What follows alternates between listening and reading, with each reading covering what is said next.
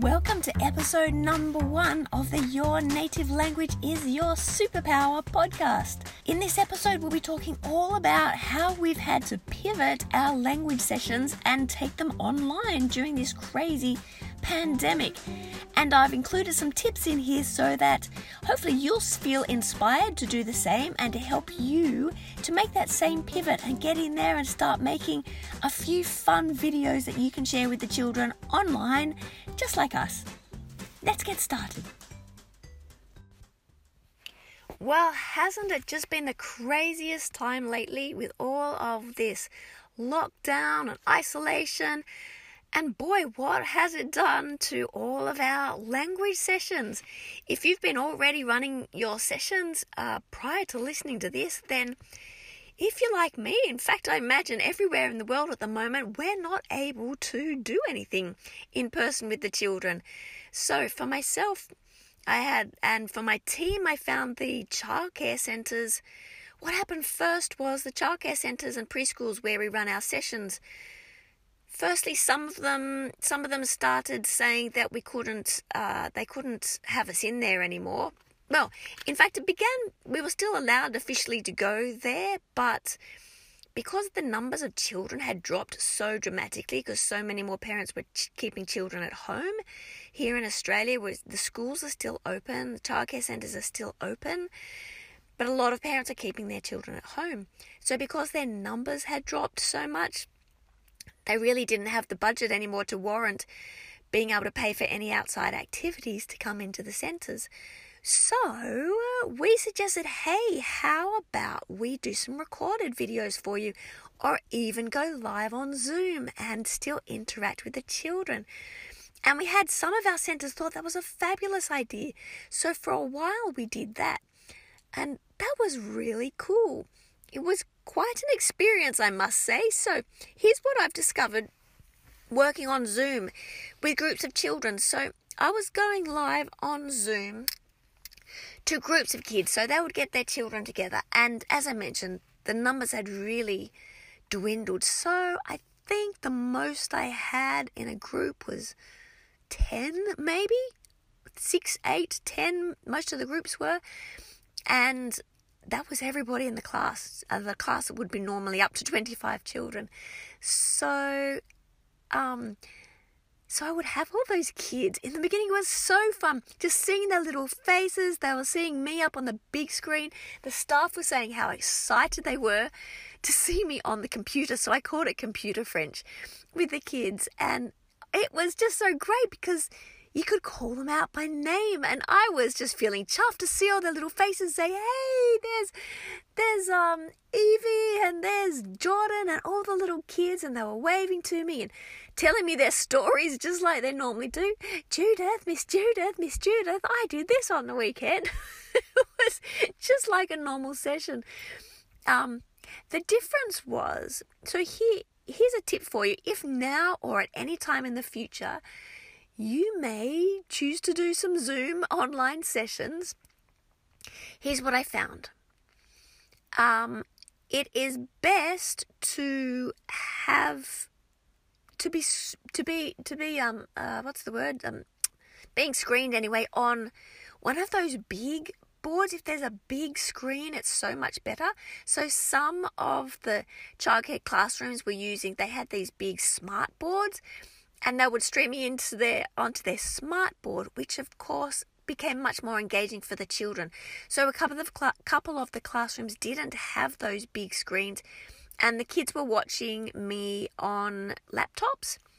And it was a little more challenging just because the screen is so much smaller, and of course, it was easier for them to just be distracted by things that movement in the classrooms and other things that were going on.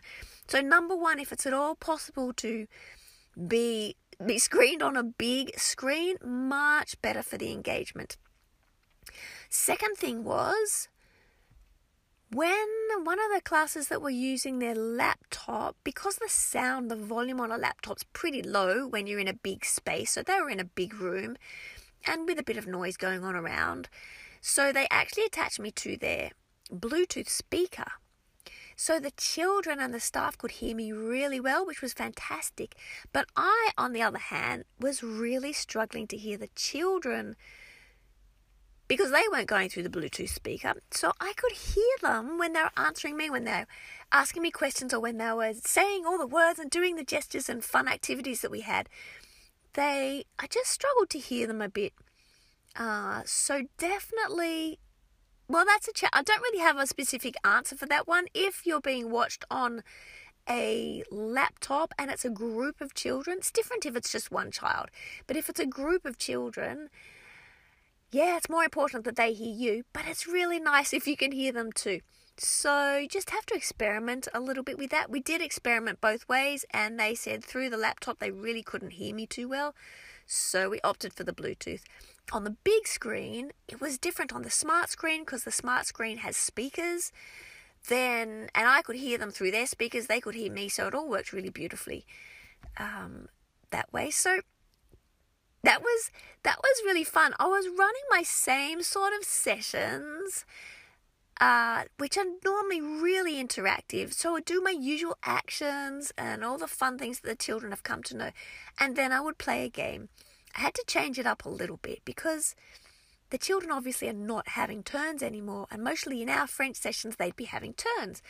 So I, if I was doing something where I'd first of all, I'd try and choose a game that was more like a presentation, a show style game, rather than something they would normally have turns in. So I could do that as usual. Or I'd be using something and I'd pretending, that's right, I did one where we had this bag of grand et petit, so little and big things in a bag. And I'd normally get them get them to show me their hand, and we say in French, la main dans le sac, hand in the bag. And one child will put their hand in, take out a surprise, something without looking, and bring it out. So, of course, they couldn't actually do that. So, what I did when it was live like this with the kids, it was fun. I'd say, okay, I'd call somebody out. Okay, Aiden, let's, this is going to be your turn. So, let's imagine I'd show him my hand, la main. I'd show him la main and say, let's pretend that this is your main, okay? And I'd wave la main in front of the screen and do all these silly actions to make them laugh. And this is your main. And they had the biggest smile when it was their turn and they realized my hand was their pretend hand.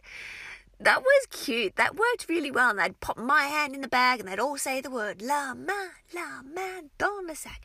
They'd all be asking, Qu'est-ce que c'est? What is it?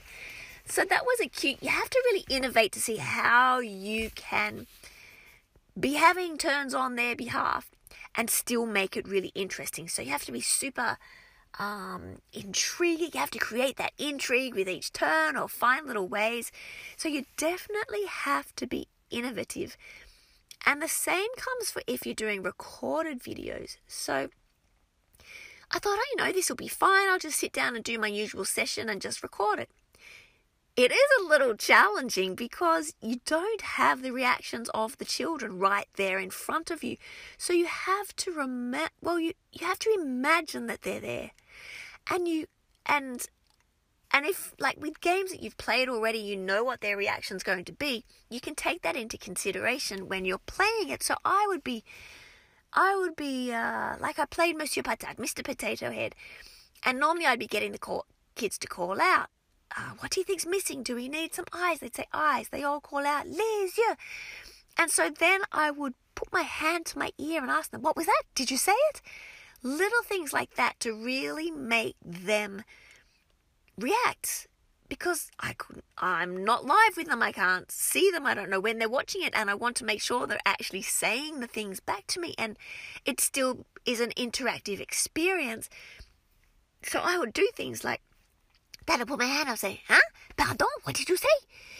Or if like I'd be deliberately putting the pieces on Miss, Monsieur Patate, on Mr. Potato Head in the wrong position. So I'd put Le Chapeau, I'd put his hat underneath him and be sitting in it. And I know the children normally, and I normally hold that up, and I did in the video, and just pretend that I got it right and that I have no idea that it's been done incorrectly, and just wait for the children's reaction, which is always so much fun because they're always of, no, that's not right. No, we've done it wrong. And I'll kind of argue with them, say, no, why are you laughing? Because they'll start laughing. Why are you laughing? But, but, what, why are you always laughing at me? Here, Monsieur Patate looks really cool with his chapeau. I'm like, no, it's in the wrong place. No, what are you talking about? And then I'll look at him and be shocked because, oh no, Monsieur Patate, what are you doing? You can't sit in your chapeau. And so I know the children normally laugh. I know how they react. So the question was, how do I encourage that response and pretend that I'm reacting to it when they're not really there? So I would pretend that they were calling out to me and say, huh? What's that? What did you say? Why are you laughing? And I'm doing this in the recording, knowing that that's how they would normally react, and also knowing that just by me saying that, they're likely to start laughing. So you really have to think of little tricks like that to to create that sense of interaction because that's what makes the whole thing fun. And then so I followed up with the staff, with the teachers afterwards, and asked them how did it go. And they said it was fantastic. So, with the little, little ones, so these, I did the Zoom sessions for the preschoolers and the toddlers, they asked for recorded videos. So, for the little, little ones who had only just turned two and who are easily distracted anyway, um, they've actually been pretty fantastic in the in person sessions, even though they're brand new to it. I've managed to keep them really engaged for for a good 15 minutes, which is pretty amazing with the little ones. You often get them wandering. Some of them will just get up and wander off, and that just happens. Um, so they said, look, they they stuck around for the first five minutes or so, and then they sort of toddled off. But the older ones, who were two and a half to three years old, they said they loved it. They were so excited to see me on the video and they did everything. They said all the words and they were laughing and interacting just as as normal. And that was just fantastic for me to hear. So that's a really major point that I would encourage you if you're going to make recorded videos, whether it be with children you know already or whether you're thinking of maybe using this lockdown situation as an opportunity to start doing something online, which is a brilliant way to start creating some momentum and getting a little bit of an audience just by creating some recorded videos, putting them up there on your Facebook profile to start with or on your Instagram. Maybe open up a Facebook page, just find a name for yourself for your for your sessions and just invite everybody you know to come and like your page and start doing a couple of little videos just for free. Because what happens then is you build up a bit of an audience Try and create some conversations in the comments, ask how people are enjoying them. And then, of course, once all this is over and we're allowed out into the world again, it's going to be so much easier for you to then invite some of those people to come and join you in an in person session. So, I would highly, highly encourage you to start taking some steps to make some little videos. Uh, I'll probably do another podcast to walk you through the steps of setting that up because that was something like in my team and luckily I've been making a few videos through that I've used for my courses and doing some Facebook lives and things for my members for a while now so I was kind of used to it. But in my team and all the girls in the in the club uh, they hadn't done it before so they were wondering how do I start? Where do I upload it? What do I do? What do I do? So I'll walk you through some of those steps to help get you started in a separate episode but I hope this has inspired you to to think about making some recorded videos or maybe going on doing some Zooms with some kids. Okay, here's the other thing on Zoom that I found. I actually had one Zoom where all the children were at home. So they were children who would normally be at the preschool, but they were kept home. So I'd be sending the preschool links to a Zoom meeting, what they call a Zoom meeting, and they would forward that on to the parents. And I had, I think, eight or nine children and parents from their homes join me on that Zoom, which was really fun. It was really exciting. Different, though, to having them all in a group on Zoom in the childcare centre. So it could get pretty noisy with the kids all, you know, fluffing about and chatting and they're kind of doing their own thing and the mums some of the mums stayed with them, some of the mums left them. There was even a dad who popped in and waved. That was really fun. So I had to actually mute all the children so that they could hear me, but nobody could hear anybody else, or else it would just it just gets a bit crazy. So little tips like that you kind of have to realize exist as an option for you. And then I used that so that they could hear me. And when I was asking them to respond and participate, I could see their reactions. I could see them doing the actions. I could see them when they were talking. So I knew that they were responding, which was great. And then uh, every now and then I might just unmute them and just say, "Hey, how's everybody going?" And the mums would, I might say, "Give me a thumbs up if you can hear me. A thumbs up if this is all working well." So, yeah, another little tip that I discovered as we went. So look, just go for it, guys. If you haven't yet, try something. I know the girls in Club Cocorico. Bravo to all of you. You've been doing just the most brilliant job. I'm super proud of you all. I know this has been having to break through so many fear barriers, and for me too in the beginning, and with you guys, and you've done it and you're doing it. And so you really need to be proud of yourself. You've made so much progress. And I for anybody outside of the club, if you're listening to this, I really hope it inspires you to think about it and then jump on in and listen to the next episode, the next episode of the podcast, because I'll go through some steps of how you can set yourself up to doing some things online.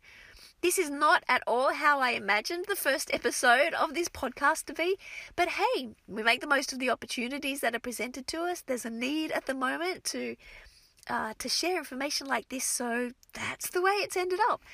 So I hope you've enjoyed this very first episode. It's been so cool making it for you. Please uh, leave me leave me any comments if you can, and I will catch you on episode number two. Allez, bisous! Bisous is kiss in French. I always leave our French sessions with the kids saying bisous. So I do the same. do the same in all my videos. So allez, bisous everybody. Kiss kiss. See you next time.